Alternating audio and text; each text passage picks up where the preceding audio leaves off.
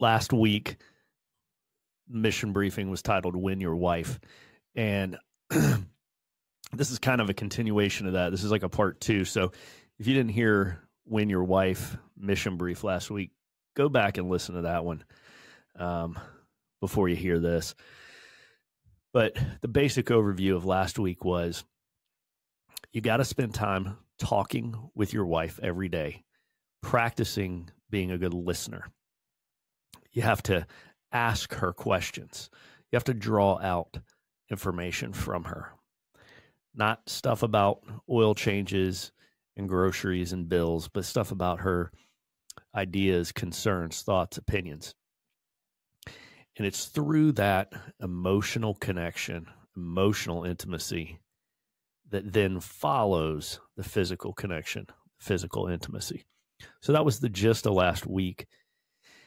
And a lot of men get it wrong because, well, we're always pursuing the physical intimacy, right? We're always going after sex. And it doesn't work that way. We got to pursue the emotional connection first, then the sex will follow. Uh, today's briefing is along that line. And uh, it can really be summed up like this Men, do your own laundry. Do your own laundry. Now, let me unpack that for you. What I mean by that is don't treat your wife like she's your mom. A lot of men, as soon as they get married, they start to treat their wife like she's their mom. They're looking to her to do their cooking and their cleaning, picking up after them, making them meals, doing their dishes, putting away their laundry. This creates the dynamic of the man being the little boy and the wife being the mother. And that is an excellent way to destroy intimacy in a marriage. That's a great way to destroy the husband wife dynamic if you turn it into the mother son dynamic. Guys, don't be dependent on your wife. Don't need her. Don't need her. Be independent.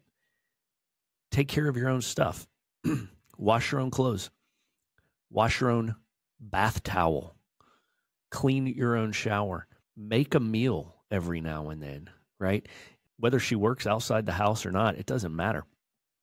Um, you guys are both in this together, and a good marriage is not 50 50. A good marriage is 100 100. So you've got to give it everything you've got. I don't want to be this needy, clingy, dependent on my wife kind of a spouse. I want to be totally independent, healthy, autonomous man who who does not need his wife now, I love my wife and I want to be with her, but that's by choice, not by need. By need is called codependency. And that creates all sorts of future problems down the line. So, guys, listen if you come home from work and you think the kitchen is messy, clean it. Clean your own kitchen because it's your kitchen. And you know what? If you didn't have a wife you would clean your own kitchen. And if you keep acting the way you are, you might find yourself in that situation again. So, either way, you need to clean your kitchen. If you think nobody's cleaning up after the kids, then you clean up after them or train them how to clean up after themselves. Do your own laundry, right? Act the way you did when you were single. And that's what attracted her to you in the first place. Think about this when you were a single guy and you were dating your wife well, you probably did all your own cooking, your own cleaning of your apartment, your own laundry, and you were an independent man. And that's what attracted her to you. Then you got married. Don't ever stop being that independent man. So, guys, you don't want to get into the dynamic of treating your wife like a mom. So, you got to look for ways to be the independent man that you were that she fell in love with. So if there's something you see that needs to be done around the kitchen, go do it. Laundry, do it. train your kids, by the way, to do their own laundry too. By the time they're about 10, man, it's not that hard to learn how to pour some soap in and push some buttons, right? Teach them to do their own laundry, to fold it and put it away. Teach them to pack their own lunches, to make their own breakfast. Remember, you're raising adults. You're not raising children. They're children temporarily, but you're raising them to be adults. So start that training. So there you have it, short and sweet. If you want to improve the romance in your relationship, do what we talked about last week having the conversations, the listening, go on dates, go on weekends away. And then do what we talked about today. Start taking care of yourself. Take care of your own laundry, your own dishes, your own cooking, your own cleaning. Give just as much as you expect her to give 100, 100, and don't keep score. Don't keep count.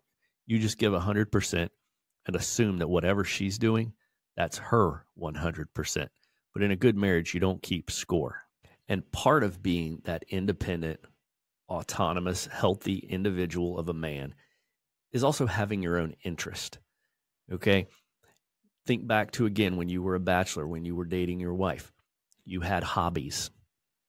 It's important, it's imperative to continue this kind of stuff, not in excess, not to where your kids never see you because you're on the golf course six days a week, not like that. But don't give it up entirely either. You still need your hobbies, you need your interests, you need your recreation, you need whether it's hunting, fishing, mountain biking, kayaking, basketball, softball, whatever it is you do, make sure you do a little bit of it. But here's the key for every hour you spend per week on your hobby, you need to spend that same amount of time with your wife and you need to afford her that same amount of time to spend each week on her hobby. So, a healthy marriage is two healthy individuals that have their own hobbies, their own recreation, and they don't need, they're not leaning on the other person in codependency, but rather they're independent and healthy on their own. So, guys, don't lose yourself entirely in your role as husband and father right? Don't be the guy who who has no hobbies and no friends because all he does is take his kids to soccer practice and you know um, be the family man. That's great, but that's not a good balance. Okay, so you've got to do a little bit for yourself every week, whatever your hobby, whatever your interest is, and then you've got to afford that same amount of time for your wife and her hobby, and then you've also got to spend that same amount of time each week with your wife. So if you're gone multiple days per week, multiple hours per day doing your hobby, that's too much. But if you can't even remember the last time you did it, uh, then that's too little. So you got to find that balance to keep yourself. So again, maintain that independence as a man who does his own laundry, who has his own hobbies, but his wife has the same and they enjoy being around each other. They don't need to be around each other.